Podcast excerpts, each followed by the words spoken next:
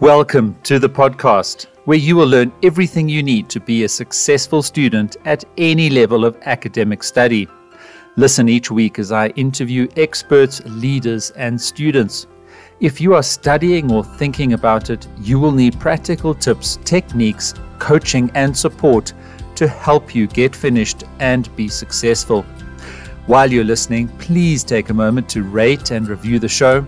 Links and info are always in the show notes, so join me now as you listen in, learn, take action, and succeed.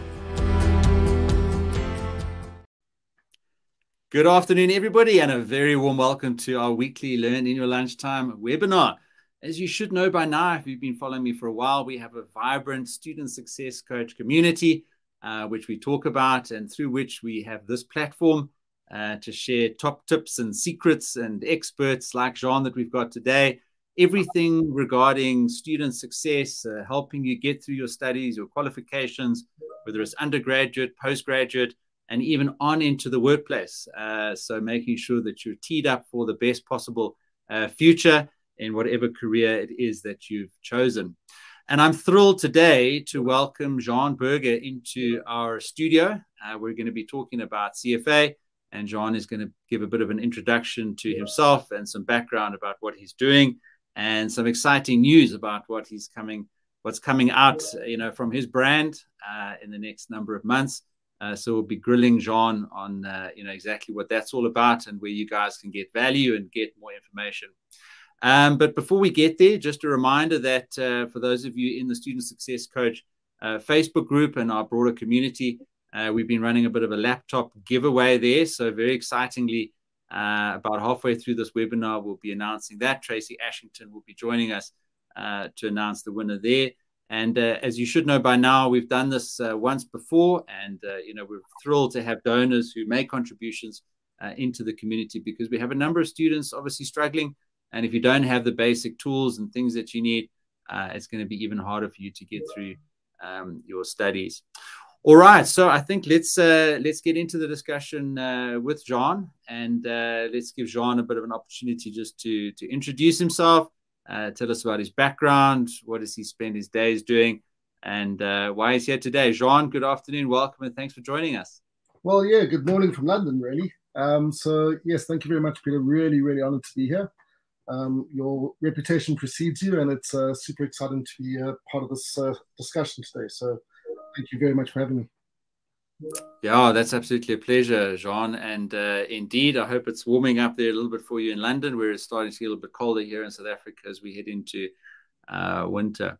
Okay, Jhan, so you have spent the better part of the last couple of decades, I think, really helping people get through their CFA exams. Um, so tell us a little bit about that and the type of work that you do, you know, with people who want to to study uh, CFA. What, what is CFA? Why would people do it? And, and how do you help them be successful? Well, sure. Um, CFA stands uh, for Chartered Financial Analyst. Um, what it is, it's a postgraduate finance qualification. Probably um, people would choose to do CFA while deciding do I do a CFA, do I do an MBA, or do I do a master's in finance? So typically, folk who come and study with me are, are kind of thinking, okay, do I want to do an MSc a master's in finance uh, with all the costs involved with that, and it, it, can be quite pricey. Do I do a CFA where um, it's essentially a correspondence course, probably a, a, qualification that is the most recognized financial qualification in the world of finance, investing, investment banking, etc. More on the wholesale as opposed to the resale banking side, or do I do an MBA? Um, what it typically then gets distilled, uh, uh, decided between is typically do the CFA or a master's in finance, and then later on, with a bit more management experience, they do an MBA. There's a post grad qualification, so you would have had to have done a degree or an accountancy qualification prior to doing the CFA. So I'm, I'm, I'm teaching students, typically ages between 22 and 42. That's quite a wide range of folk that I teach. So um, that's what it is. And in terms of what I've been doing, um, I've um, I, have been teaching here in London mainly, um, CFA, but also Edinburgh, Frankfurt, Amsterdam, and pretty much everywhere you can imagine from New York to Shanghai uh, for the better part of two decades. Came over to London in 2005, and uh, it's just been a, a roller coaster ride since. So even with me and my little South African passport, um, the CFA for me was a global passport uh, that allowed me to travel the world and teach. Uh, and and and you know, it could have been employees of the world's largest asset managers. Uh, I suppose in South Africa, you'd be thinking about old mutuals and Sanlams. Of the rest of the world, you're looking at the Fidelities and the BlackRocks, investment banks like Goldman Sachs or Investec or um, uh, Morgan Stanley, um, those kind of guys. Um, and um, yeah, it's folk who are sort of um, looking to take on an analyst role, and uh, all folk who've got a sort of uh, a more technical, techie background, or pure accountancy background, or uh, even ex-military folk who've got that bit of their career and they want to get more into the asset management side of things, uh, they would do the CFA. And the nice thing about the CFA, although it's an American qualification, it is the the standard. Um, I think the Financial Times referred to it as the gold standard in postgrad finance qualification. That one qualification, the exam you write, whether it is in Shanghai, Johannesburg, New York, or London, that exam is, is essentially the same exam. And so uh, big employers like the BlackRocks, like the Goldman Sachs, for example, will recognize that credential, know that there's a, uh, an international standard which uh, they can trust, which is why the largest employers of CFA uh, charter holders would be those companies. Uh, very easy to see who employs CFA charter holders. You can see uh, uh, from the institute themselves, they'll tell you who the largest employers are of CFA charter holders. So it really is the who's who of banking and finance, and perhaps a bit more leaning towards the asset management buy side of, of, of the equation as opposed to the aggressive sell side uh, uh, uh, part of the equation, uh, which I know you're familiar with. So that's essentially what I've been doing for the last few years, and um, and uh, for the last uh, bunch of years, pretty much setting up my own enterprise, taking all of the tips and the tricks and the ways of learning and distilling it into a course and, and, pushing that out because it is a hard qualification. Um, the pass rates are, are dismally low and uh, I'm just trying to help people to uh, to to who come from a background like mine, which wasn't finance, to understand and get through some pretty rigorous content.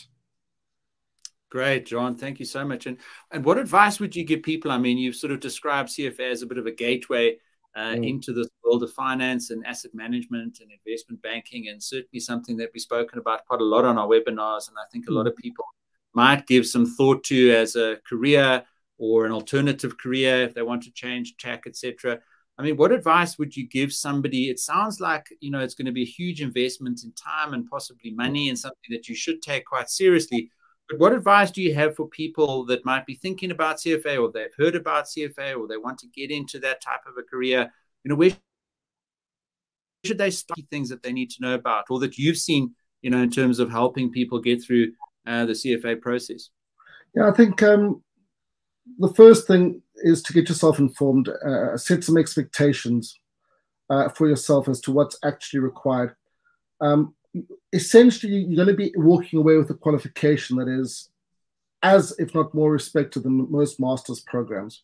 Whenever you get a master's program, if you ever get a master's in, whatever in finance, uh, it, they'll always ask where did you get it, and unless it's unless it's a Harvard or a, or, you know some Ivy League school, um, people don't know what that, that particular MBA means. What is it? What that master's in finance means? It's, and the investment there would be, you know, multi, like 20, 30, 40, 50, 60, 100, 200,000 dollars for that program.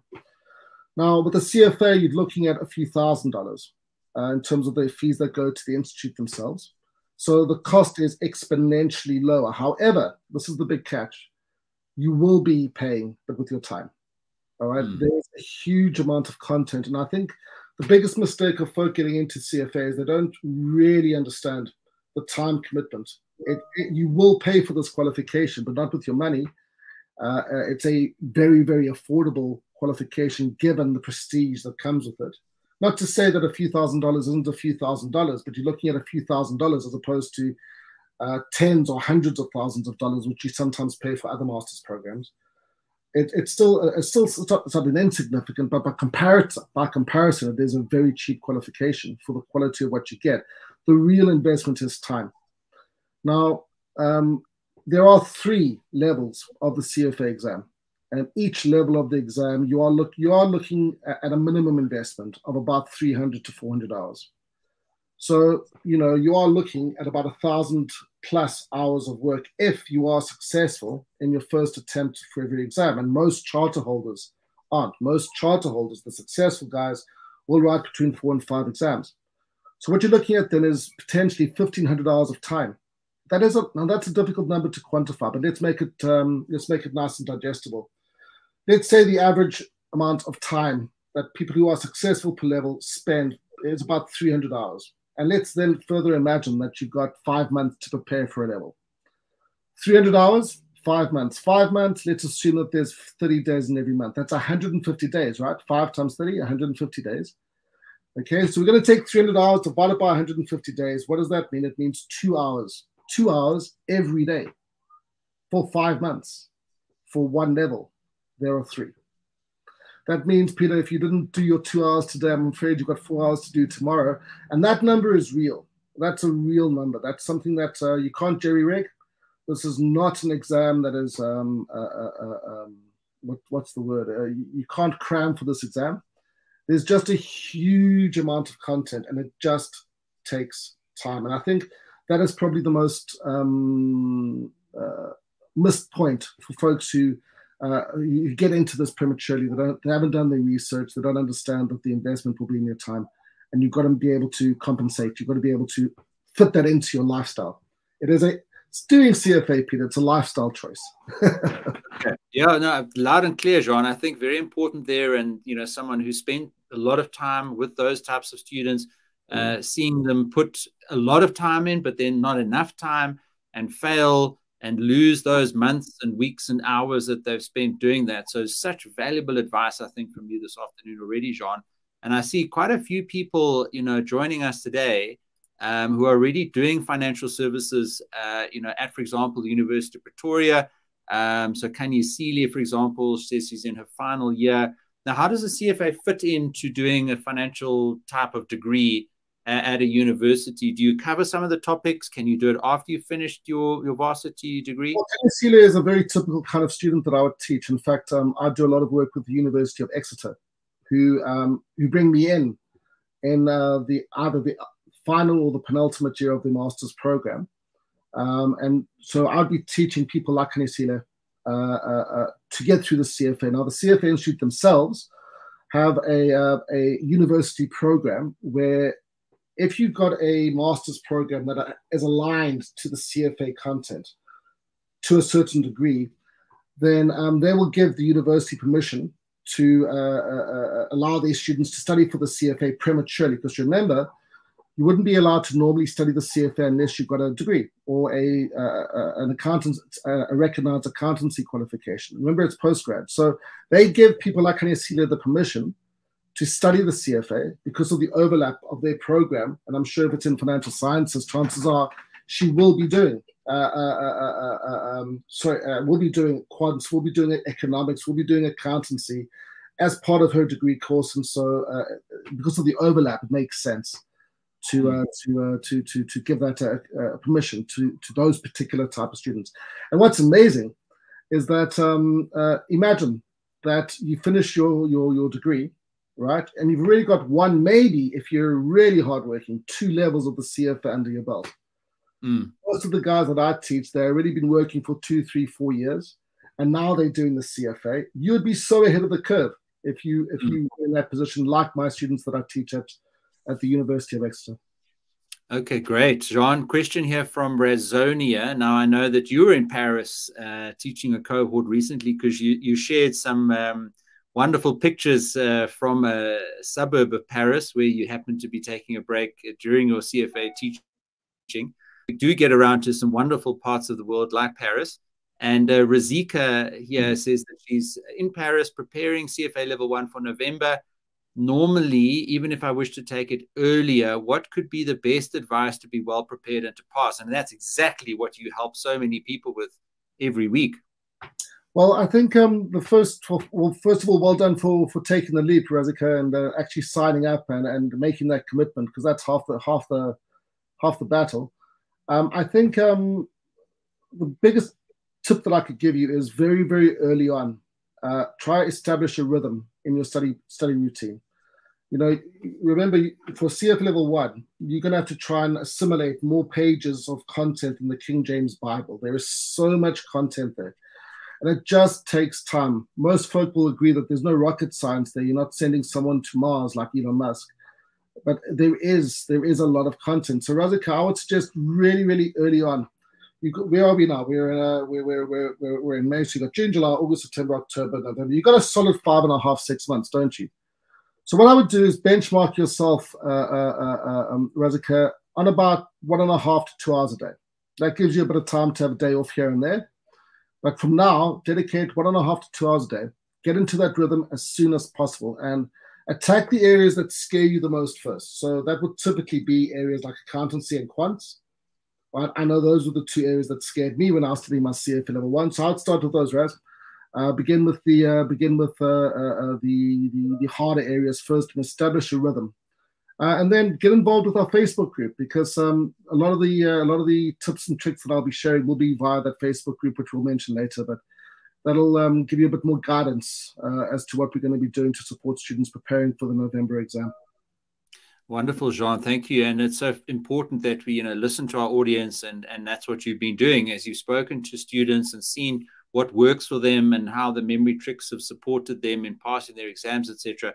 I'm starting to pick up that you sort of have developed quite a specific uh, teaching mm. style, uh, which is fairly unique. It differentiates you and has led to the success that you've had um, in the industry. So maybe, Jhan, let's now go into you know a little bit of your teaching style and what you've packaged and you know what will be rolling out in the next few months and what people will be able to get access to in the Facebook group, etc. But I'm really curious just if you could break down what makes you so good as a CFA teacher. Uh, well, thank you for that. I'll, I'll, I'll, take it. Thank you. That's great. Always accept a compliment.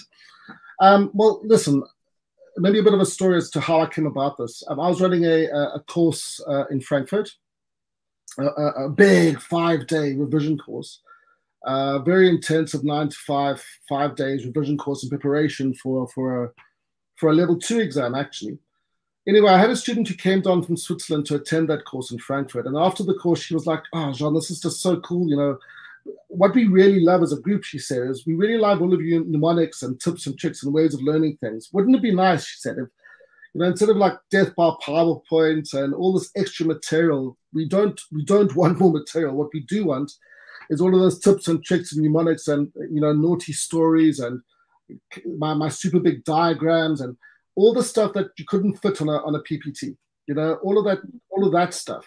Can we not just put that together? Because that for us is the gold stuff. That's important for us. That's what we find valuable. Uh, that's what we enjoy. And um, and you know, like I said, I've been doing this for for for, for ages. And students come to me and they always say, you know, give me your diagrams, tell me the stories. If you got ways of learning that, like you told us to learn that thing. So um, that's what I did. I packaged together all of my ways of learning.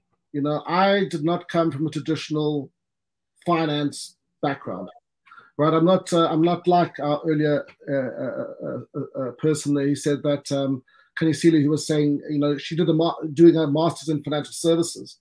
I didn't have that background, so I had to come. I had to learn via my own way of doing things. Content which traditionally, let's be honest, Peter, it's not the most riveting content in the world. No one would wake up and say, "Oh, today I'm really excited to learn a bit of accountancy." Forget about it. No one's unless unless maybe you're an accountant, but even accountants would say, "Ah, oh, I'm excited to learn about deferred tax today." Yeah, exactly, exactly. right. So, let, oh, let's get let's get together and do some hypothesis testing. Yes, that's yeah, exactly. No, no. so I've got to. I've had to really slowly build myself up from a ground base of virtually zero, and then, and and realizing that path that I took from nothing to something. I can, you remember those steps and how uh, how I came to make common sense of some really abstract stuff and I've done and I brought that into the classroom. There isn't. I'm the anti-material guy. I, I, I don't think we need more material. Like I said, you've got so much material at your disposal. Just the CFA Institute curriculum is massive. Uh, most people get some third-party material as well. On top of that, we don't need more slides. We don't need more textbooks. We don't need more question banks. What we need is a way to learn. And so it is all graphic, it's storytelling, it's politically incorrect jokes, it's, it's colorful, it's mnemonics, and it's just the way my brain works. So uh, that's what I've put together, and um, that's always been the feedback that I've had from the uh, the courses that I've run in the past. Um, it's it's it's those naughty things. This, for example, here that you just put up. This is a this is a put call parity. It's a way of valuing a put option or a call option or a share or a bond based on two portfolios that will, in all states of the universe, have the same value. And it's, you know, PS plus CB. All right, well, let's try to remember that, right? How do we remember this? Another, another one of the hundreds of equations we have to remember. Well, you know, James Bond has a wonderful night of passion with the femme fatale, and she wakes up the next morning. She's gone, but she's left him a letter. And it goes, Dear James, you were wonderful last night. Lots and lots of love, Miss Galore. And then at the bottom it says, P.S. You know, postscript P.S. P.S. Call me Bond. This is the P.S. Call me Bond formula. P.S. C plus B. So this is the P.S. Call me Bond formula. It's it's one of the things that we that we teach in derivatives. Um, and there's just lots of versions of that as we go through. Wonderful, Jhan. Thank you. And uh, absolutely, you know, you've got that distinctive teaching style. And, you know, I've looked at a lot of your content where you sort of are drawing on a board and then talking about something and making it real and interesting for somebody and just really helping with the recall, if you like, at a later stage. And what I also really value and I think is a differentiator for you is that you've got such a good sense of uh, what is the most tested material in the CFA. Mm. And if you can link the memory devices to that, and you are engaged in that material, then you've understood the pathway to success and passing your CFA exam. Because I guess not all areas of the curriculum are equal. You've understood which are the most important parts. You've made it interesting and engaging for people to remember. Package that into your lessons. And that I think is one of the big pluses uh, that people will have when they come into um, your uh, your training.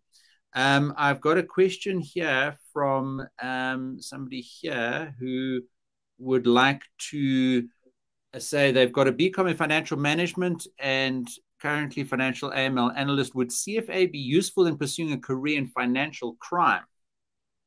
Well, a lot of um, I've got. Let me give you a case study. I had um, a, a, a, student who was working for one of the, uh, the top three largest management consultancy firms um, who, um, although he was not looking to go into the uh, the finance world per se, perhaps a little bit on the outside, uh, perhaps like financial crime. All right, there's a lot of that around at the moment.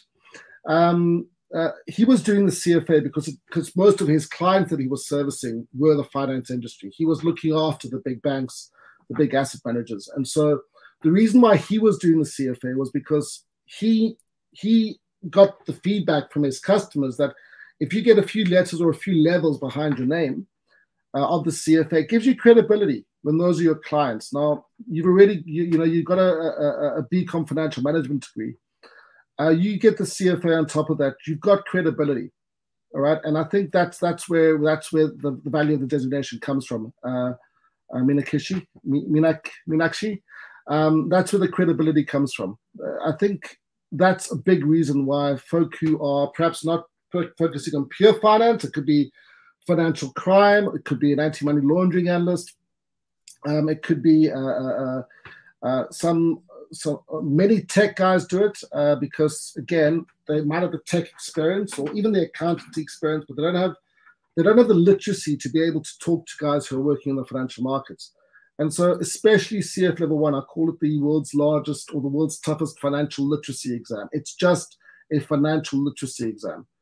So, whether your clients are talking about the economic situation, whether they're talking about buy side, sell side, different asset classes, derivatives, types of shares, you, are not intimidated. You, you understand what's going on. So, in short, yes. Great, fantastic, great answer there, Jhan. Thank you so much for that. Um, yeah, sure. We've got Rivoningo here, who's a master's in criminology at the University of Limpopo.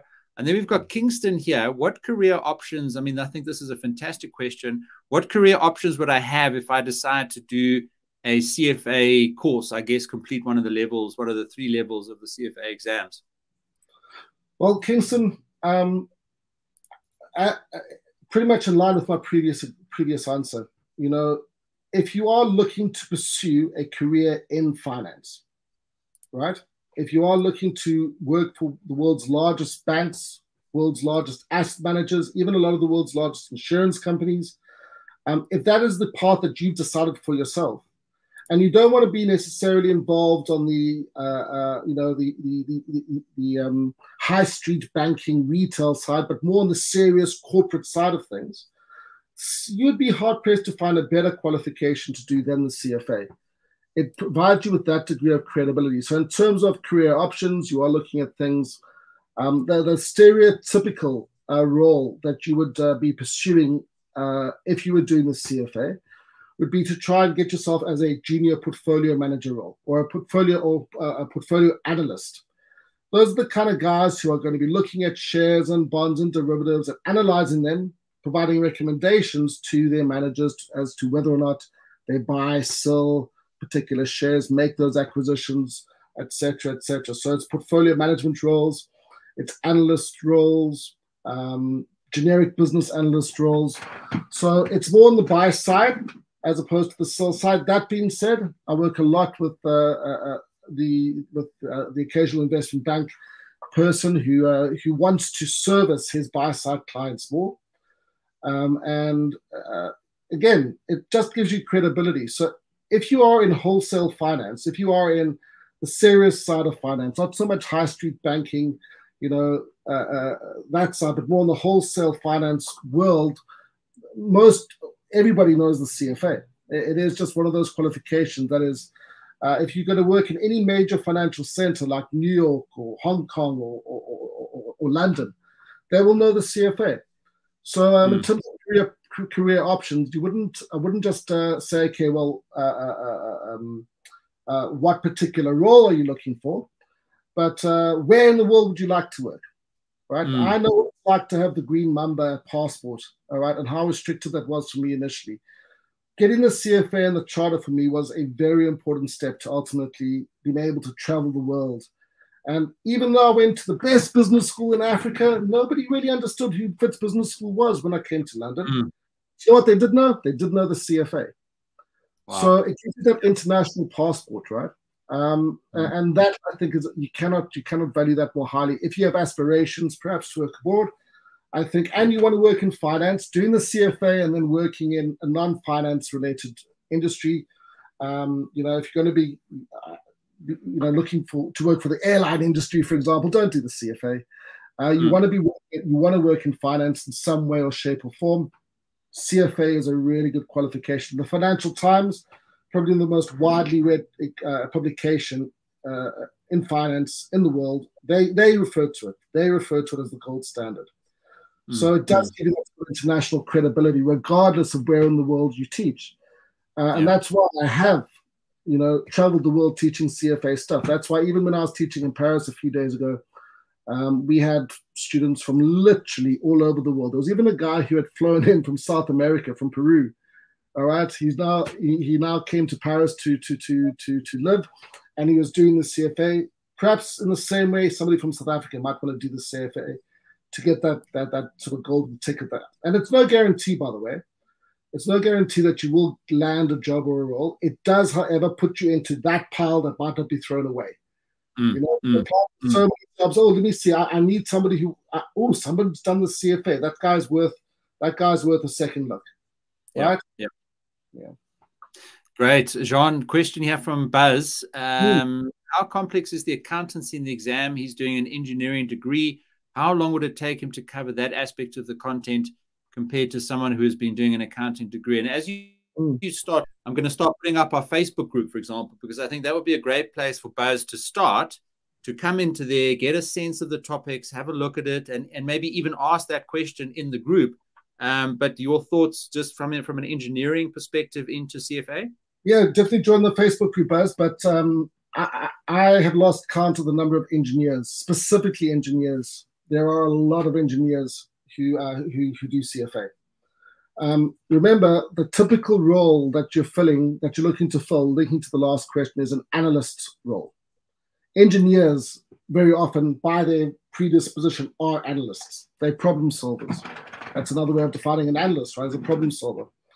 So the um, the the we have many many analysts, uh, many many engineers that do the course, but also many accountants that do the course. Now, um, I'm not going to try and sugarcoat it for you, Buzz, but the fact of the matter is, if you do not have an accountancy background, like I didn't, and you do the CFA, the, the, the accountancy is always, always the hardest. Right? Everyone struggles with the accountancy if they don't have an accounting qualification. So, but the thing is, guys, the majority, the vast majority of people that I teach are not accountants, do not have an accountancy qualification. So you won't be special for, for not necessarily having that accountancy qualification. Um, so, but I would, what I would do if I were you is I would specifically, if you do enroll in the CFA, start with the accounts, give yourself time and patience, um, have patience with yourself. And it does take a bit of time. But I mean, if I can just share my screen quickly, Peter. Um, is, is, is it logged in? No, it's not logged in anymore for some reason. Okay.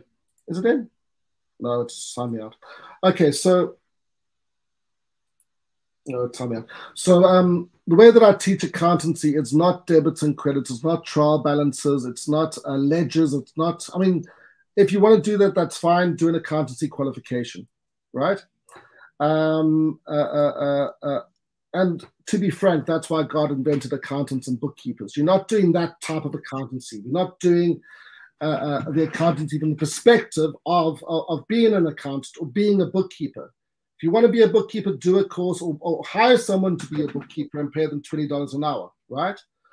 Um, rather, what we're looking at it uh, as, Buzz, is uh, from the perspective of somebody who's analyzing a company, deciding whether or not you want to buy or sell that company's shares.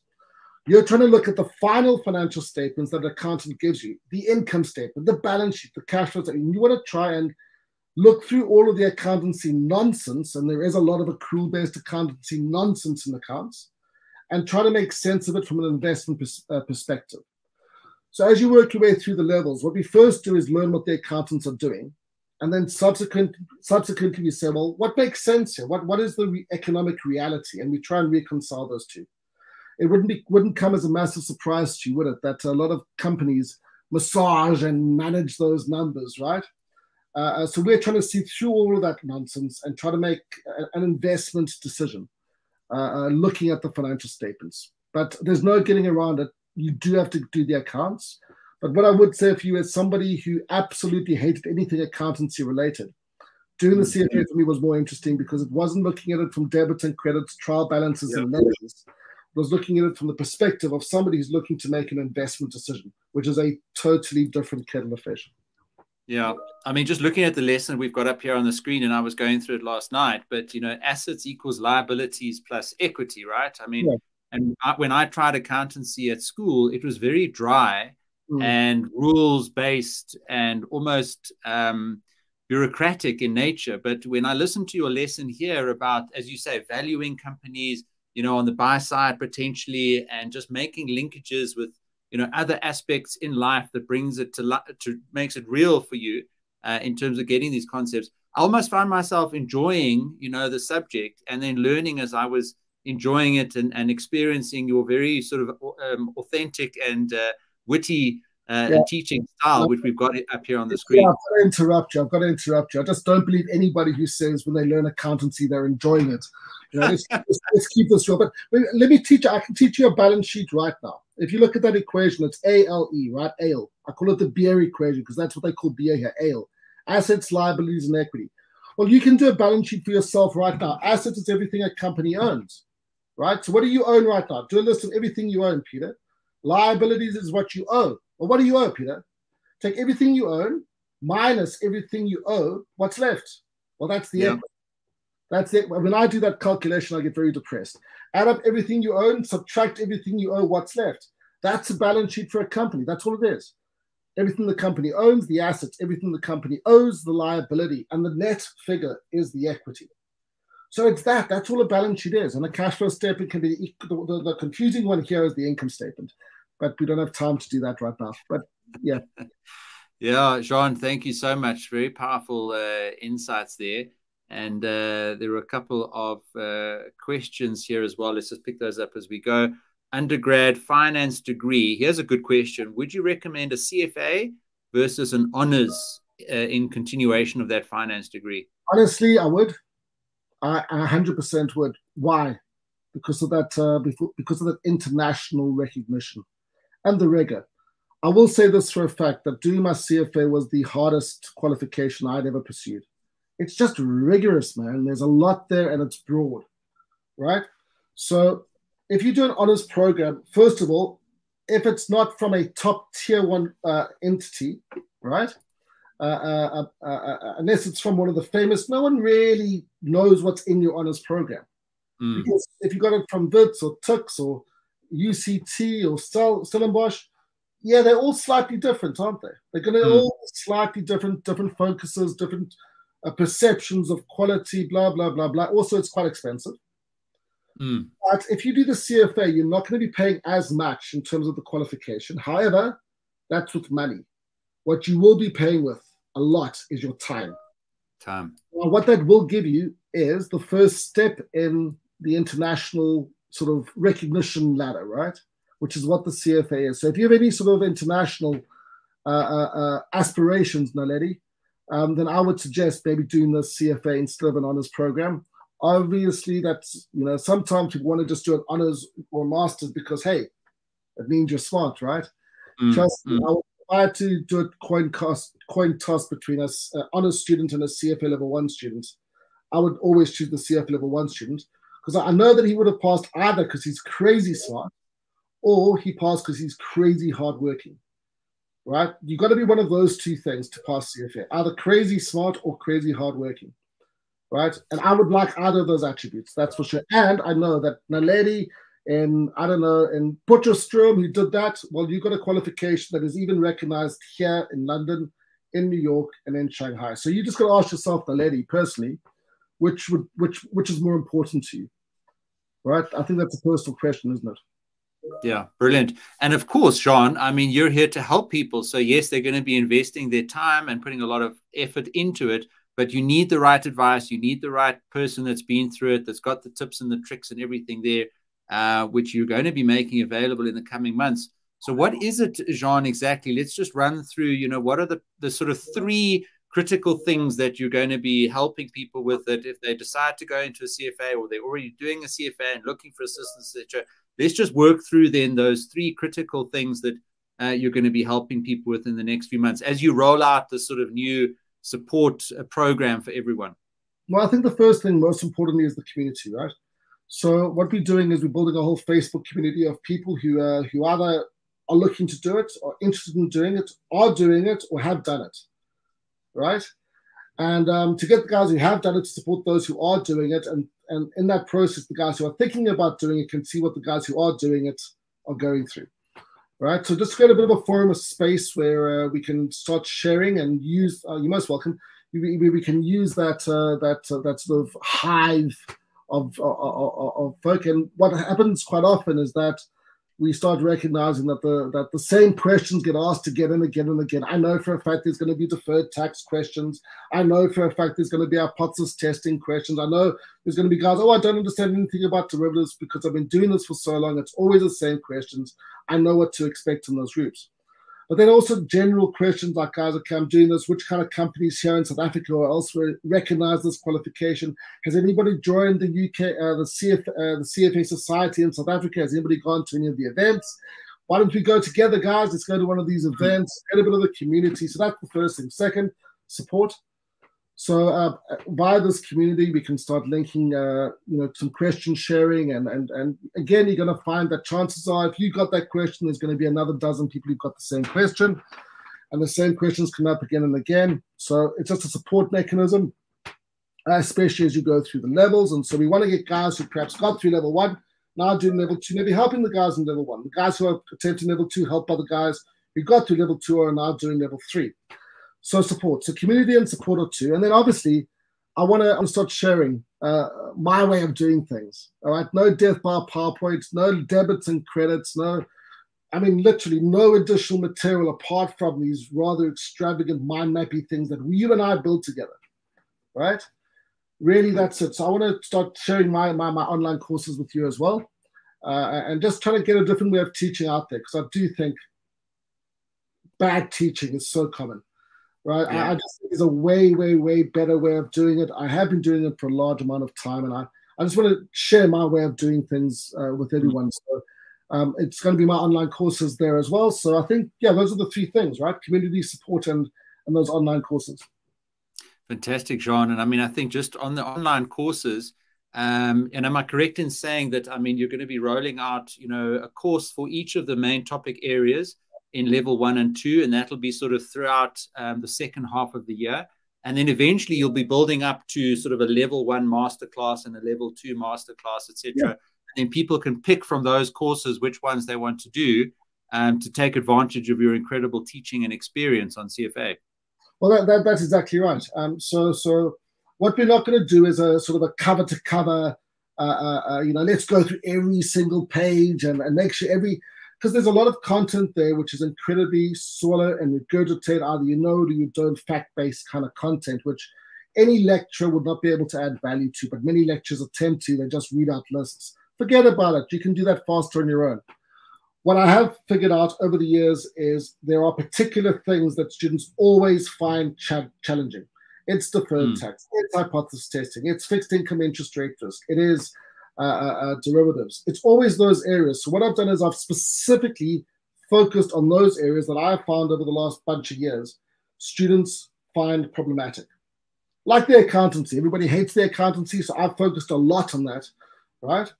And then tie up all my ways of learning in, into one big idea that you can then knit together at the end. We'll call that the master's program if you want to use that analogy. But yeah, the idea would be that maybe you are an accountancy guy, so the account is not something you need. But you know what you're mm. really struggling with? You're really struggling with the quantum hypothesis testing. Or maybe, maybe you're that engineering guy and you you, you eat up the maths for breakfast, but you're really struggling with the accountancy. So you just want to deal with the accountancy stuff. Forget about the maths. I, I I've got that. But I want to do the accountancy stuff. So you can just do the accountancy module or the portfolio management mm. or the fixed income or the derivatives or whatever. Brilliant, brilliant. Uh, Jhan, let's one last question, I think, and then I'm going to ask Tracy to join us because we've got a very exciting announcement to make uh, as part of our Student Success Coach Facebook group. But uh, Kimeshan Athimulam here says MCOM Financial Management at Tuks wrote CFA level one five years ago and failed. Now, I don't know what they've been doing since then. Maybe they can elaborate in the chat. But, you know, Kimeshan is somebody that we'd really like to invite um, into our uh, group and to offer our courses because you know we really believe that we can turn those stories around right Jhan? I mean they can find yeah. they can come back to it they can succeed they can enjoy it and you can unlock that gold standard for them. You can give them that cfa passport that just rekindles their dreams that obviously they would have had at some stage otherwise they wouldn't have got into it and perhaps get a new lease on life uh, through a second attempt that you can help them with well, you know, uh, uh, uh, Kimeshan, the you're, you're not special because the majority of people who write CFA fail. In fact, through the three levels, historically, pass rates for level one and level two have been about 40%, and historically, level three has been 50%. Now, let's make those numbers real.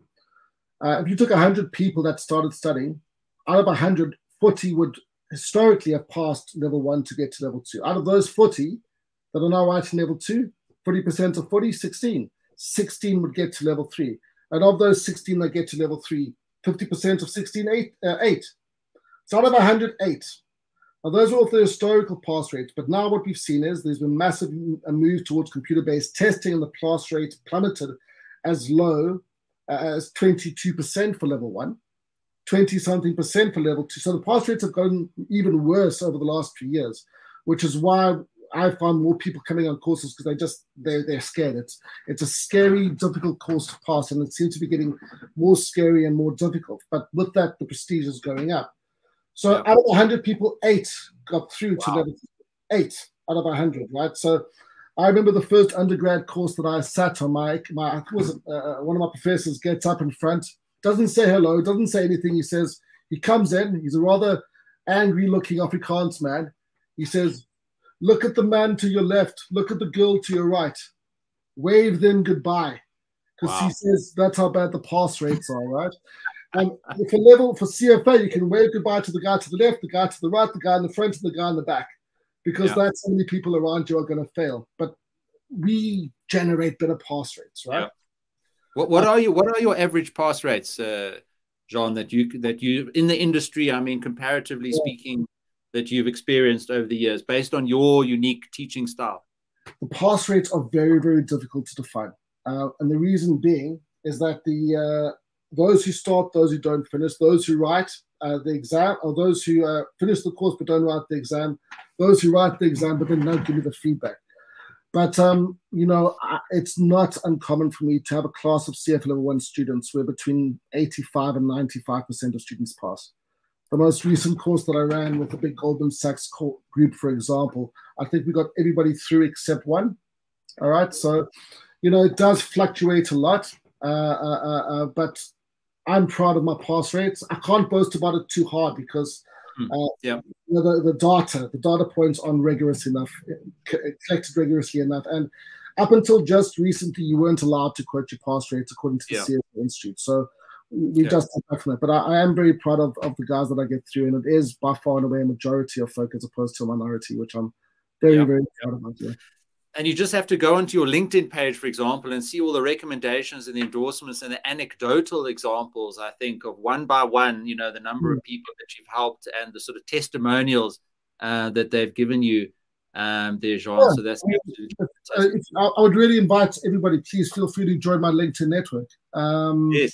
Just jump onto LinkedIn. You can see my name there, Jhan Burger. Uh, just yeah. uh, feel free to uh, to add yourself to my network. We've got a few thousand folk that I've taught over the years, and um, you know, tap into that network. Maybe, maybe you can use it to find your next job, right? Uh, or maybe help me find my next job. Who knows?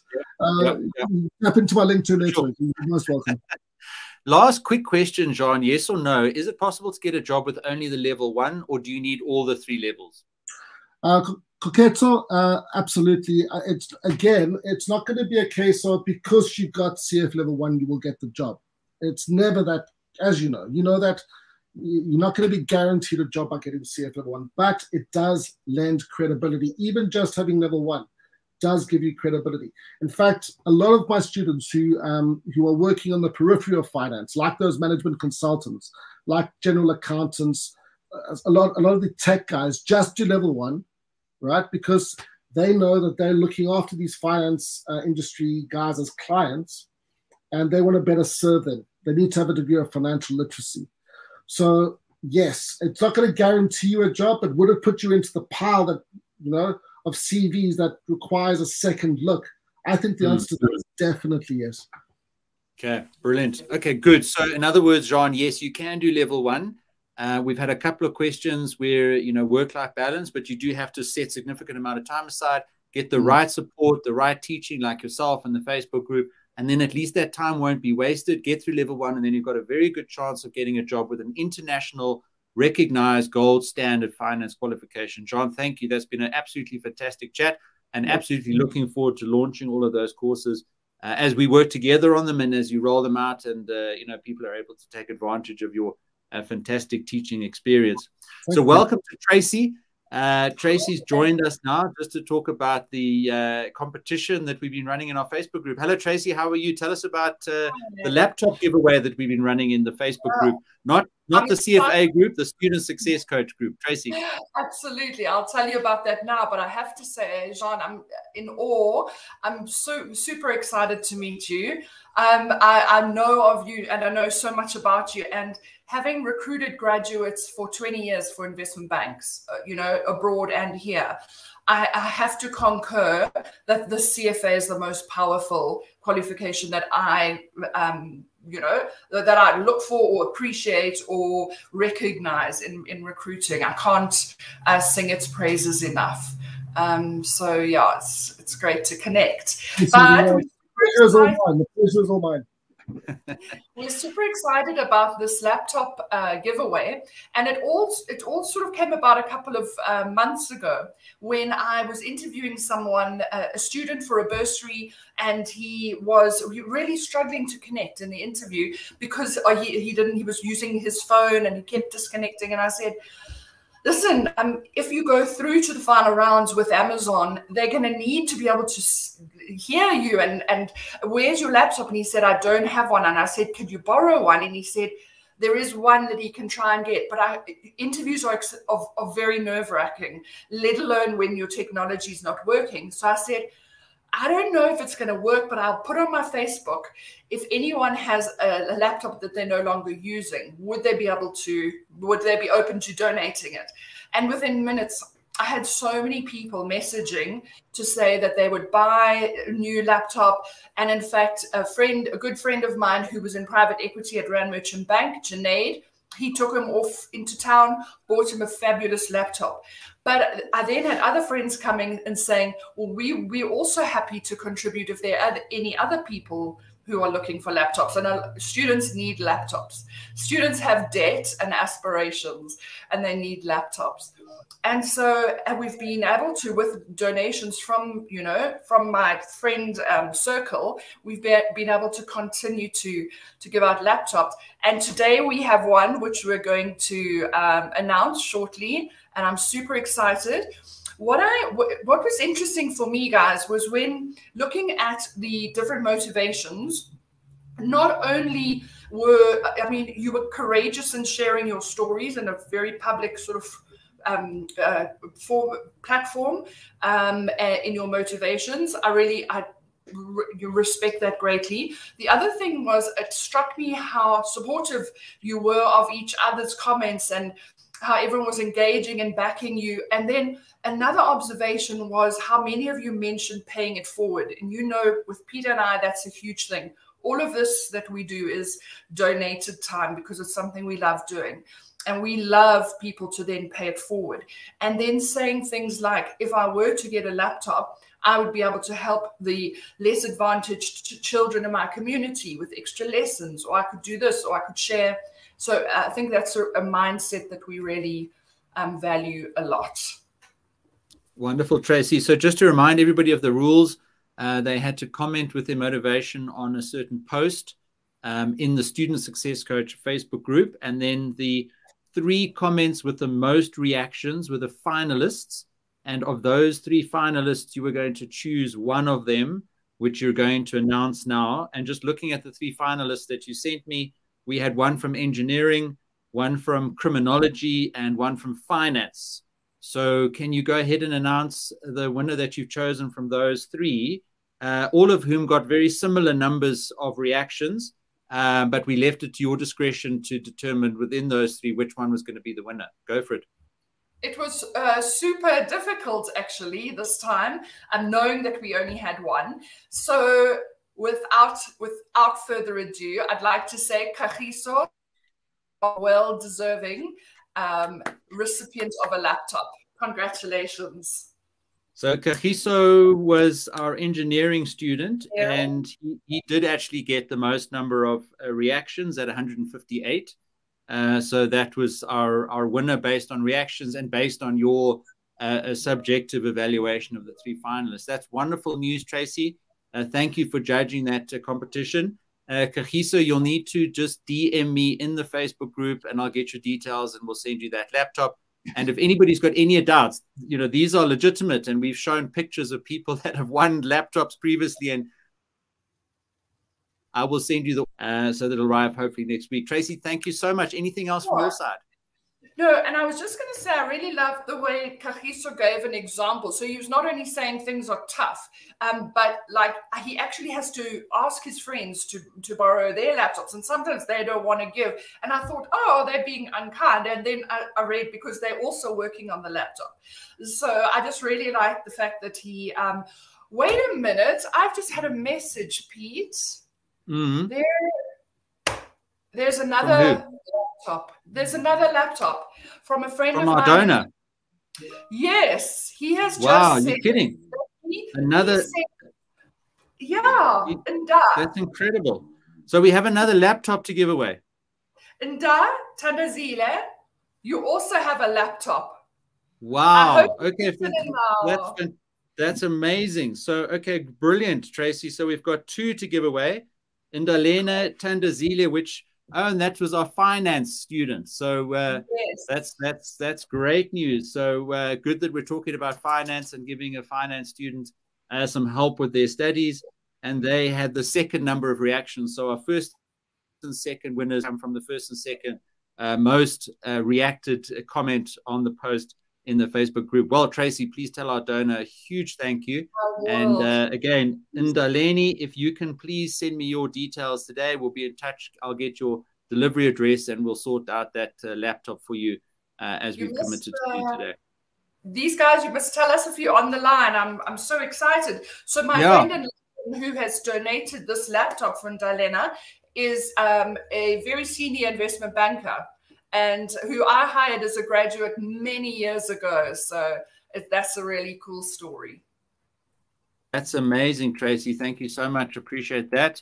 And uh, a huge thank you to your friend and colleague for their uh, very generous donation. And again, that's just, you know, it excites me. And Jhan was talking about the importance of creating community around these different topics. And uh, certainly in the CFA community, and hopefully, Tracy, you're going to be able to support uh, you know that community and we'll get donations in there for whatever people need. It may not be similar to what we found a need for in the student success coach group um, but whatever support and help uh, our cfa community need uh, we'll look to get people on board to help them out there. And uh, before we let Jhan go, as we launch uh, and as we create a little bit of hype and awareness about the new CFA content and support that he's rolling out, we thought we'd give away a laptop to somebody on the call today. Uh, we're going to run a little bit of a question just now. You have a, you have a laptop for these guys now. Yeah, we so we've got a third laptop available. Uh, so Jhan, what what I'm going to do is I'm going to put a question up on the screen, and then I want you to judge it, and the winner will be the person who replies correctly to the question, the first in the chat. Okay. Okay, so, giving away a laptop now, you're going to flash a question, and the first guy that responds is it going to yeah. be something to do with the CFA stuff? Yeah, so so it'll be a question related to to the conversation that we had, Jhan, about CFA. I hope I know the answer. Hey, I hope I know the answer. Can I enter? no, you're not allowed to. No, you're not allowed to enter. And uh, what I would ask, if, if, if guys, if you've got a laptop already, then I mean, you know, let's rather give somebody an opportunity who genuinely today, and I would presume is watching from their phone and doesn't have a laptop, uh, would like a chance to get a laptop and genuinely deserves it, and for whom it will make a genuine difference uh, in their lives. It's not about giving you a spare second or third laptop that you keep in the cupboard. Uh, people who don't have laptops genuinely cannot do their studies or their work, and that's really what we want to achieve uh, you know, with all these giveaways. So, in the last few minutes uh, of our webinar today, with uh, a decent number of people still on the line, I'm going to flash the question up on the screen, and then Jhan is going to judge the correct answer. The first correct answer, let's just be strict on the rules, uh, coming through in the chat. So, stand by uh, your keyboards and let's stick it up now. All right. So hopefully we get some answers. Hopefully people know the answer to this because I know it did come up in the in the questions in the discussion with Jhan, um, because that's a it's a it's a fairly important piece uh, of the whole sort of CFA uh, program, if you like. In CFA. And, and uh, oh, there we go. Okay, we got some. Answers. Who's the first, right? Can you see? Can you see that? Okay. Right, Kenyasile, you are the winner of our third laptop today. Congratulations. Fantastic. Amazing. That was quick tapping. exactly. Okay, right. We've closed that now, guys. So so no more comments there. Kenyasile, if you could please, I hope that you are in the Facebook group and you can just DM me in the Facebook group. Um, and then I'll also get your details. So that's three people uh, that we've given laptops today, which is absolutely fantastic. Thanks to Tracy's donor. Thanks to Jhan for your inputs and the exciting developments around CFA. Uh, Tracy, thank you for judging the competition. And before we go, uh, Jhan, last thoughts from your side, just encouraging people to get involved, join the Facebook group, and look forward to everything you've got rolling out in the next few months. Yeah, there's a lot coming, guys. So join the, I really recommend just join the Facebook group. It doesn't cost you anything, and just uh, get involved a little bit, get informed, do your research, and if you're going to make the uh, the leap into CFA land, it's a lifestyle choice. It is a big commitment, but it's worth it. I look forward to being a partner with you. Wonderful. Thank you, Jhan. Appreciate your time with us and look forward to building up that community with you and successfully launching those courses uh, in partnership with yourself. I think there's a lot of value there, and uh, people that want to get involved and take the leap will really uh, be setting themselves up for success if they get you uh, on their side and all the content and support that you can provide. Tracy, goodbye. Thank you. Last thoughts from your side. Thank you. I am super excited at so many times when I'm interviewing someone, I say you'd really benefit from the C- CFA. And they say, where would you, where do I even start? And I'm like, I don't know. So now I can actually say, you know what, we have this whole toolkit ready.